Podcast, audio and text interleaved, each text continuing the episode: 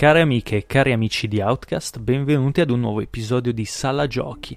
Io sono Stefano Calzati e oggi vi parlerò di Yes Your Grace, titolo ho, di cui ho provato la beta in questi giorni. Uh, progetto di Brave at Night, team di 5 persone uh, britannico, e che ci metterà nei panni e nei destini di un re. Come funziona Yes Your Grace? Yes Your Grace riesce, almeno, almeno sembra riuscire, visto che ho provato l'inizio, ho potuto provare le prime ore di gioco, sembra riuscire a um, far convivere un'anima gestionale dove um, amministrare le finanze del regno, uh, i rapporti rapporti con la propria corte, la propria famiglia, perché questo re ha, due, ha tre figlie e una moglie, con relativi problemi familiari molto mm, naturali, poco artefatti, poco uh, nobiliari, diciamo. E un'anima appunto prettamente narrativa da avventura punta e click mh, mm, tutta basata sulle scelte morali più che sulla risoluzione di enigmi. Uh, scelte morali che in questo caso diventano uh, anche politiche, sono scelte in cui spesso si ha la sensazione di dover, and- di dover andare contro la propria morale per il bene del regno, è sempre una ricerca di compromessi, questo è quello che sembra ed è molto molto interessante come si sviluppa il tutto, come eh, il team di sviluppo sia riuscito ad integrare questa cosa.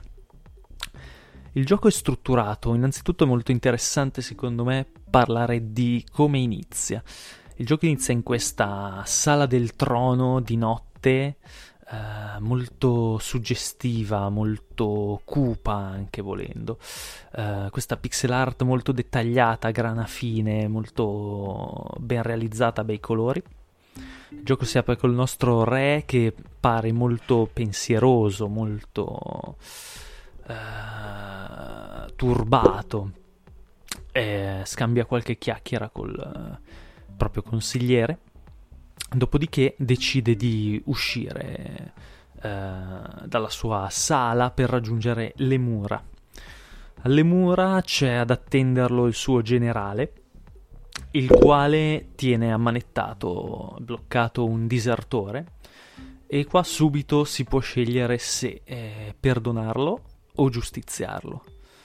E si capisce subito dove vuole andare a parare, diciamo, il gioco eh, qualunque sia la decisione, io ho scelto senza pietà di, pietà di ucciderlo, ma più che altro perché volevo vedere mh, mm, come reagivano gli altri a questa scelta, a questa presa di posizione molto forte.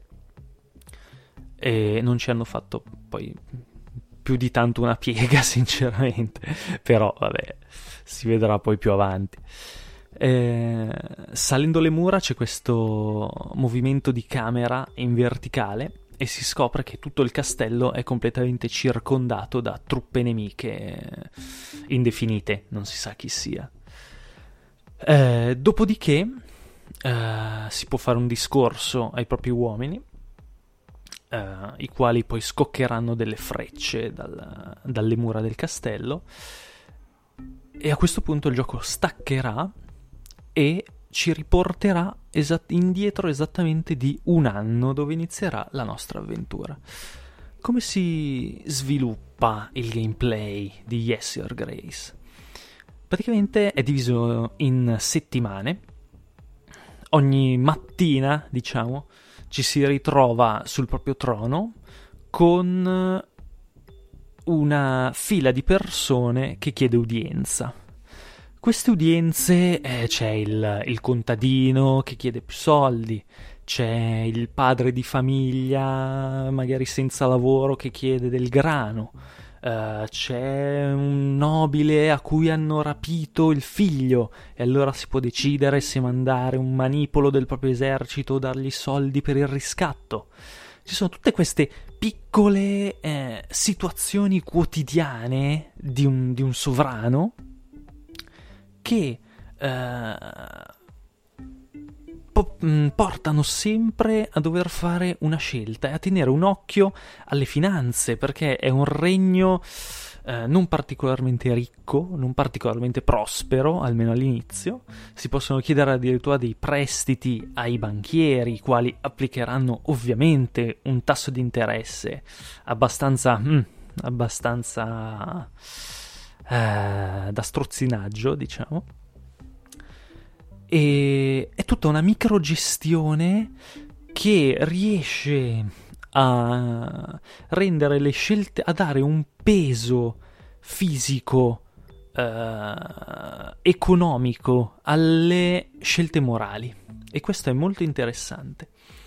Soprattutto perché poi ci si dovrà eh, districare tra i problemi familiari. Ci sono tre figlie che non vanno molto d'accordo tra loro bisogna fare un po' di diplomazia tra loro. C'è un, una minaccia barbara alle porte perché questo re in una situazione non, non, particolarmente raccontata e approfondita durante le ore a cui ho giocato, aveva concesso la mano della propria figlia maggiore a questo re barbaro quindi c'è questa situazione di lui che sospetta che i barbari si siano avvicinati al suo regno proprio per, per mm, reclamare la mano di questa figlia. E, e, allora si scatena tutto un circolo di inviti. Io ho dovuto invitare un, il re di un uh, paese vicino per chiedergli aiuto militare e lui in cambio mi ha chiesto la mano di una figlia. E tu gli potevi anche dire di no.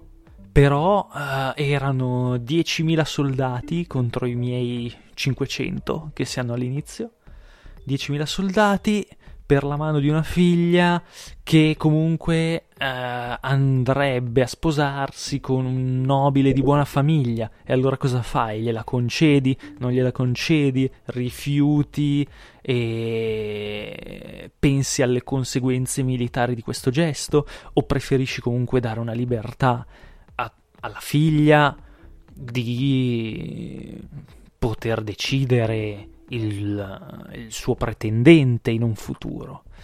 Si scatenano tutte queste meccaniche che ovviamente andrà visto se poi sulla lunga distanza verranno mantenute.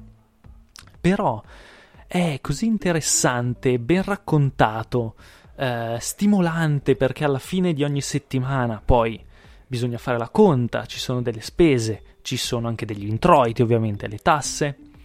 Eh, il, i quattro pilastri fondamentali sono oro, grano, militari e umore del, della popolazione. E sono tutti legati tra loro, tutti si ha la sensazione di essere costantemente in bilico, costantemente si ha la sensazione di essere un vero capo politico, un... e si può scegliere come, come agire, si può anche decidere di tenersi tutti i soldi e scontentare il, il, proprio popolo, o si può decidere di svenarsi pur di aiutare anche il più mm, insignificante dei plebei, per dire. Cosa che io ho fatto, oltretutto. Eh, sono finito con, con, l'acqua alla, con l'acqua delle banche alla gola, ma è giusto così.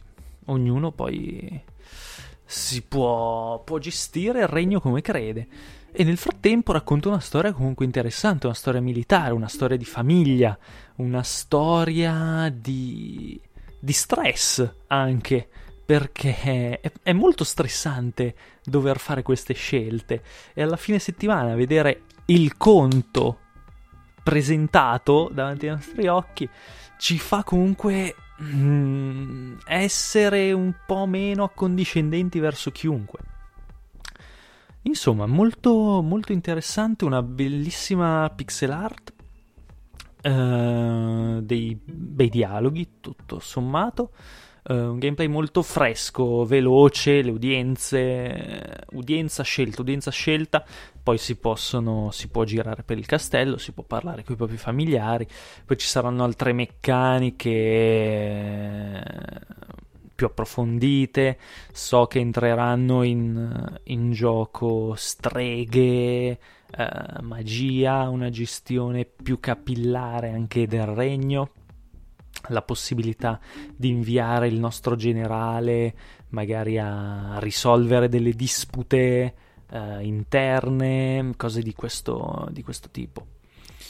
E insomma, promette bene, dovrebbe uscire nel, nei primi mesi del 2020 e potrebbe essere veramente una, un ottimo modo di, di, iniziare il 2020 con un indie che mi, mi pare molto carico di personalità, molto veramente interessante e sfizioso in come riesce a giocare tra sempre sul filo tra morale e politica, tra necessità e e, e le proprie, tra le necessità e le proprie idee, le, il proprio modo di intendere la famiglia, di intendere un regno.